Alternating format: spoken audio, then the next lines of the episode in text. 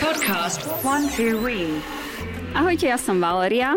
Ahojte, ja som Gabriela. Spolu sme vám tu vy a hoci už jesen zakúpala na dvere, naozaj to neznamená, že budeme sedieť doma na zadku. Príroda sa nám krásne zafarbuje a preto sme sa rozhodli, že sa na ňu pozrieme z výšky, ale z takej tej príjemnej, a Veľká Morava ti niečo hovorí, že? No, samozrejme. Nazývaná je Veľkomoravská ríša alebo Svetopluková ríša a bol to západoslovanský štát existujúci medzi rokmi 833 a začiatkom 10. storočia. Jej centrálne územie zodpovedalo dnešnej Morave a Slovensku spolu so susediacim severným a stredným Maďarskom a bol to prvý väčší slovanský štát vôbec a obyvateľmi boli Moravania a Sloveni. No výborne, ty si aká múdria, no ale ja sa ťa pýtam najmä preto, lebo meno kopca, na ktorom sme sa boli prejsť, znie, že Marhát. No už je to veľmi zaujímavé meno. Tento kopec sa nachádza v Považskom Inovci severne od Nitrianskej Blatnice a mnohým by mohol evokovať takú nadávku, alebo čo to je, že marha? Áno, ty myslíš to slovo z maďarčiny. No, je to slušné slovo, znamená dobytok. no, budem ťa musieť sklamať, ale názov kopca pravdepodobne nie je teda odvodený od dobytka, ale skôr súvisí s etnickým označením obyvateľov, ktorí tu teda v jadre Veľkomoravského štátu žili Istá interpretácia takého nejasného latinského textu, ktorý sa volá Bavorský geograf, tvrdí, že obyvatelia západnej časti Veľkej Moravy sa nazývali Marhári a obyvatelia východnej časti Merehenos, čiže niečo ako Moravania a tiež Moravania. No, znie to tak ako keby španielsky, tak ale povedzme si, že to tak bolo. No a na Marháte bolo vybudované významné hradisko a toto vyššené sídlisko môžeme zaradiť do neskoršej doby bronzovej a do staršej doby železnej a dáva sa do súvislosti s osídlením v blízkych polohách Jurko a Púsť. Hradisko bolo opevnené valom s kamenou deštrukciou. Bože môj. Mm. v ďalších obdobiach bolo hradisko využívané ako útočisko, keď sa v nepokojných časoch stiahli obyvatelia zo svojich miestnych komunít do vyššie položených sídlisk. Hradisko tiež slúžilo ako strážny bod cesty pri prechode cez pohorie Považský inovec z Ponitria na Považie.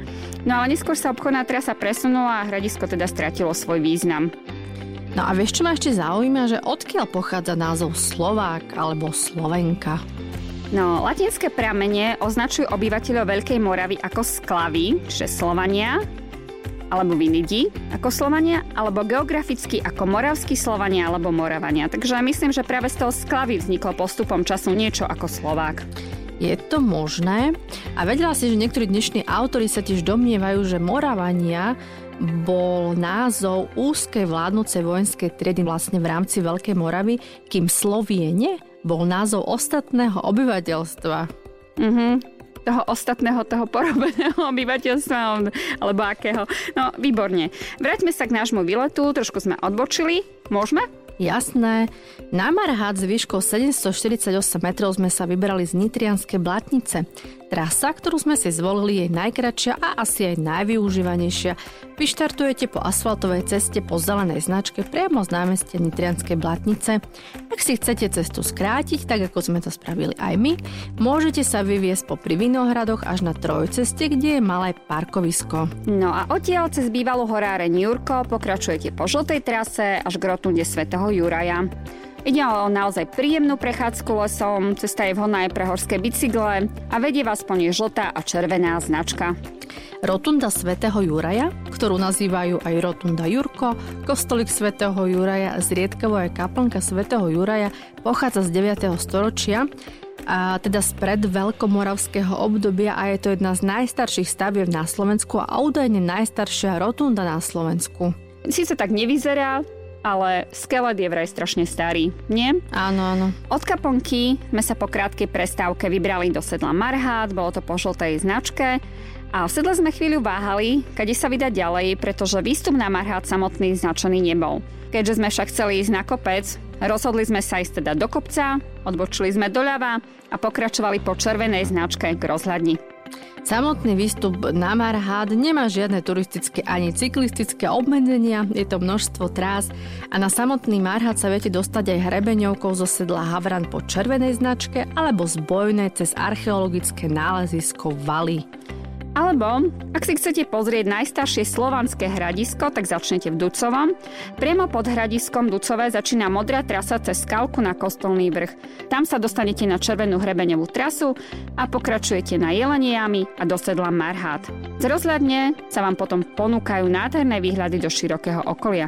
Na Vducovom sme sa boli pozrieť aj my, trošku neskôr. Veríme teda, že má obrovskú historickú hodnotu, ale vizuálne neposkytuje takmer nič, takže musíte mať obrovskú predstavivosť a fantáziu, že ako to tam mohlo niekedy v minulosti vyzerať. Áno, je to trošku škoda. Ty si spomínala, že v susednom Rakúsku dobudovali priestory tak, aby ľudia vedeli, ako to niekedy vyzeralo, že? Veru, tak ale určite sa to stane aj u nás. No a keďže Považský Inovec je obľúbeným miestom cyklistov, poradíme vám aj niekoľko cyklotras vedúcich na tento vrchol.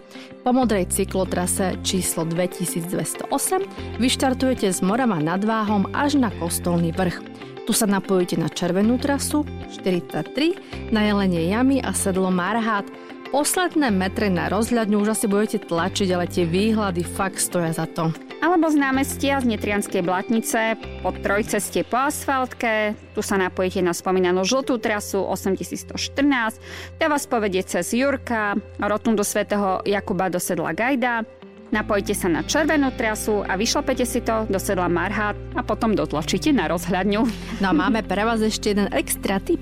Hrebeňom Považského Inovca môžete spojiť hneď dva ciele a síce rozhľadňu Marhát a hrad Tematín, na ktorom sme už boli. No a rozhľadňa na Marháte je vysoká 17 metrov a ponúka rozhľad teda na tri samozprávne kraje. Je to Nitriansky, Trnavský a Bratislavský. Je tam pohľad na Považský Inovec, Tríbeč, Vtáčnik, Biele Karpaty, môžete vidieť Topolčany, proste naozaj je tam toho neúrekom videniu. veru, veru, no a táto rozhľadňa bola vybudovaná v roku 2008 obcami združenými v mikroregióne pod Marhátom a jednou zo zvláštností Marhatu je kríž, ktorý je doslova natlačený na rozhľadňu a pre samotnú rozhľadňu ho však takmer vôbec nie je vidieť. Áno, stojí úplne v tieni rozhľadne, aj keď Treba povedať, že kríž je oveľa starší ako samotná rozhľadňa. Jeho história sa začala písať už v roku 1947, keď ho občania z Nitrianskej blatnice postavili ako symbol vďaky za to, že obec nepostihli materiálne hrôzy druhej svetovej vojny. Na myšlienku postavenia kríža inicioval kňaz z blatnice Jan Laktyš za podpory predsedu, čo to bolo, MNV? Miestny Jana, národný výbor, podľa mňa. Miestny národný výbor, presne tak, Jana Krajčika. Jan Laktyš bol mimo chodom aj nadšený turista a športovec, bol majstrom Slovenska v cespolnom behu a možno aj preto je na prednej časti kríža vytlačený nápis Bože ochraňuj turistov.